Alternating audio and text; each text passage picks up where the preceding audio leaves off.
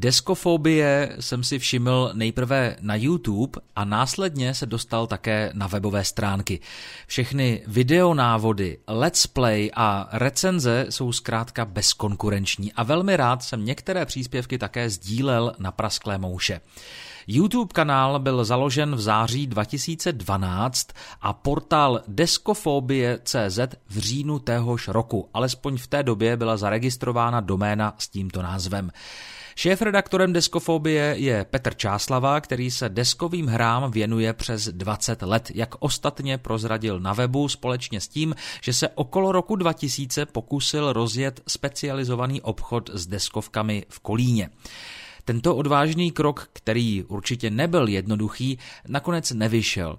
Neměl jste někdy chuť, Petře, na druhý pokus? Abych se přiznal, tak jsem o tom přemýšlel, zejména v době, kdy jsem hledal cestu, jako deskofobie zafinancovat tak, abych ji nemusel dotovat. Otevřít si obchod byla jedna z možností, ale nakonec se mi zavrhl.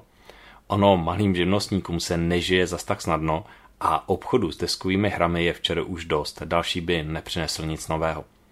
I pokud bych se uživil, tak by to znamenalo, že by se neuživil někdo jiný. A to není to, co chci. Raději hledám nové příležitosti. Deskové hry se staly součástí vašeho pracovního života a často vyrážíte do zahraničí na velmi zajímavé akce spojené s novinkami na trhu stolních her. Můžete trochu porovnat přístup k tomuto druhu zábavy u nás a jinde? Každý trh je specifický a ten náš nevýjímaje. V zahraničí jsou deskové hry populární zábavou a zejména v Německu, Anglii či Americe je mnohem větší kupní síla. U nás si hráči hodně hlídají znovu hratelnost. Mají pocit, že pokud nemohou hru dostat na stůl tisíckrát, tak jsou to vyhozené peníze. Naopak v zahraničí jsou nyní hodně populární hry Legacy nebo hry tažené příběhem. To jsou tituly, které si po omezeném počtu zahrání už znova nezahrajete, ale mohou vám dát unikátní herní zážitek. Pro mě je trošku škoda, že podobné hry u nás mají sníženou pozici, eh, přestože se deskovky u nás rychle rozšiřují a stávají se více populárními. Je podle vás eh, chybějící česká lokalizace při výběru deskové hry u běžného hráče problémem? Záleží na definici běžného hráče, ale ano, myslím, že je. Na jedné straně to je samotná neznalost angličtiny, což je stále problém poměrně velké části hráčů, a pak je tady problémem i dostupnost. Originální hry v angličtině se prodávají ve specializovaných obchodech či přes specializované e-shopy, ale to je cesta, kterou jde už většinou zkušenější hráč. Běžný člověk prostě zajde do nejbližší hračkárny a tam se rozhledne. Buď koupí novou panenku Barbie nebo deskovku. To je realita. Jak vlastně hodnotíte úroveň českého překladu? Je nějaká hra, kterou byste raději viděl v původním znění? To je stejné jako třeba u knížek či filmů. Jsou dobré překlady a jsou špatné překlady. Někdo je na to více citlivý a někdo méně, toto je na každém z nás. A sám si dost vybírám, kterou hru pořídím v angličtině a kterou v českém překladu. Ale je hrozně super, že vůbec tu volbu máme, protože ještě před pár lety to bylo angličtina hm, nebo nic. Nemyslím, že je hra, u které bych si troufl říct, že neměla v češtině vůbec vít. Každý překlad je svým způsobem přínosný, protože minimálně dostane hru na pulty obchodu. Možná bych spíš řekl, kde mě překlad přijde výjimečný. A to je hra This War of Mine. A to byl překladatelský projekt, před kterým musím smeknout. A je naopak eh, hra, kterou byste si přál v našem mateřském jazyce, ať už tedy pro snadnější cestu takového titulu ke hráčům neoplývajícím angličtinou, anebo z jiného důvodu? Mé malé sobecké já by si přálo, aby se na český trh vrátila hra Battletech, protože na této hře jsem vyrůstal a dodnes k ní mám sentimentální vztah. Sněl jsem o české verzi Gloomhaven, ale té se naštěstí dočkám.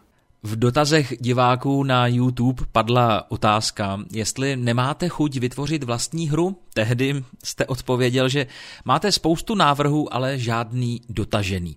Změnilo se tedy od té doby něco? Máte už vlastní dotaženou a teď vás budu citovat kulervoucí hru? Na něčem stále pracuji, ale poslední dobou jsem spíš působil jako herní vývojář a tester, eh, tedy člověk, který pomáhá ostatním jejich hru dotáhnout do stavu, aby vůbec mohla být. K této práci jsem se dostal přes eh, vydavatelství Czech Games Edition, kde jsem necelé tři roky působil a měl jsem možnost pracovat na několika titulech. To je práce, která mě baví. Sice na konci nemám své jméno na krbici, ale v závěrečných titulcích mě většinou najdete. Neměl jste někdy chuť nějakou deskovou hru předělat, myšleno e, rozšířit třeba o své vlastní nápady? A pokud ano, co to bylo? To já dělám pořád, ale jen u her, které ještě nejsou dokončené a sami autoři si třeba neví s něčím rady a potřebují vyřešit nějaký problém. Pokud je hra již publikovaná, tak je to pro mě daná věc a mohu ji zhodnotit z pohledu recenzenta. Titul, na které jsem v poslední době pracoval nejvíce, bylo rozšíření pro hru Adrenaline. Tam byla spousta problémů, protože původní game design byl hodně svazující a nedařilo se na něj naroubovat nové nápady. Ale myslím, že jsme to nakonec zvládli a v těchto dnech je rozšíření už v obchodech, z čehož mám velkou radost. Která hra vám dala, co se týká pochopení pravidel, nejvíce zabrat? Obecně válečné hry jsou oříškem. Občas si rád proměním svůj herní stůl v bojiště druhé světové války, ale ta pravidla bývají slušnou výzvou. Pokud bych měl jmenovat klasickou deskovku, tak hodně jsem se natrápil u hry Myth, která vyžadovala ve výsledku pročtení tak 100 stran pravidel a spoustu diskuzí na fórech, aby to člověk jakž takž rozhýbal. Není patrně nic neobvyklého, když se objeví hra ve velmi pěkném vizuálním provedení, ale hratelnost je špatná. Našel byste hru, u které je tomu přesně naopak? Spoustu. Zkuste si třeba na internetu vyhledat, jak ohyzdná je hra D. Macher. A přitom je to klasika. Z česky vydaných titulů mě od boku napadá Mars Terraformace, která je hodně vydatným kompotem protichudných grafických postupů.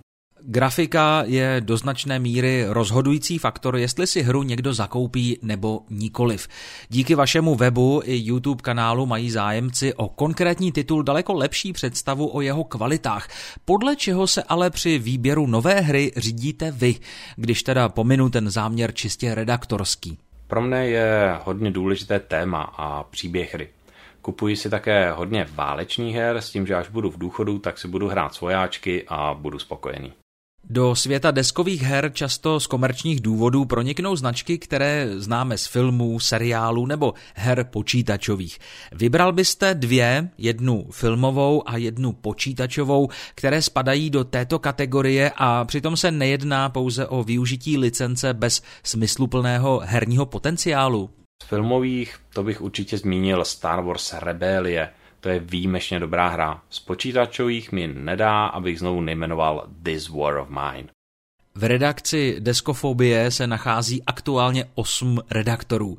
Máte příležitost si všichni společně alespoň jednou za čas zahrát nějakou tu deskovku? No a pokud ano, tak za jaký čas to bývá a které hry to většinou jsou? To je pouze výjimečně. Každý jsme z jiného kouta republiky, no a občas máme možnost se potkat na nějakých herních akcích a tam občas i něco zahrajeme. Petře, já se omlouvám, ale musím se na tohleto zeptat. Jaký máte vztah k mouchám? No, abych se přiznal, tak mi moc nechutnají. Děkuji vám za rozhovor a přeju celé deskofobii, aby stále nabízela tak skvělý obsah jako doposud. I já děkuji za příjemný rozhovor.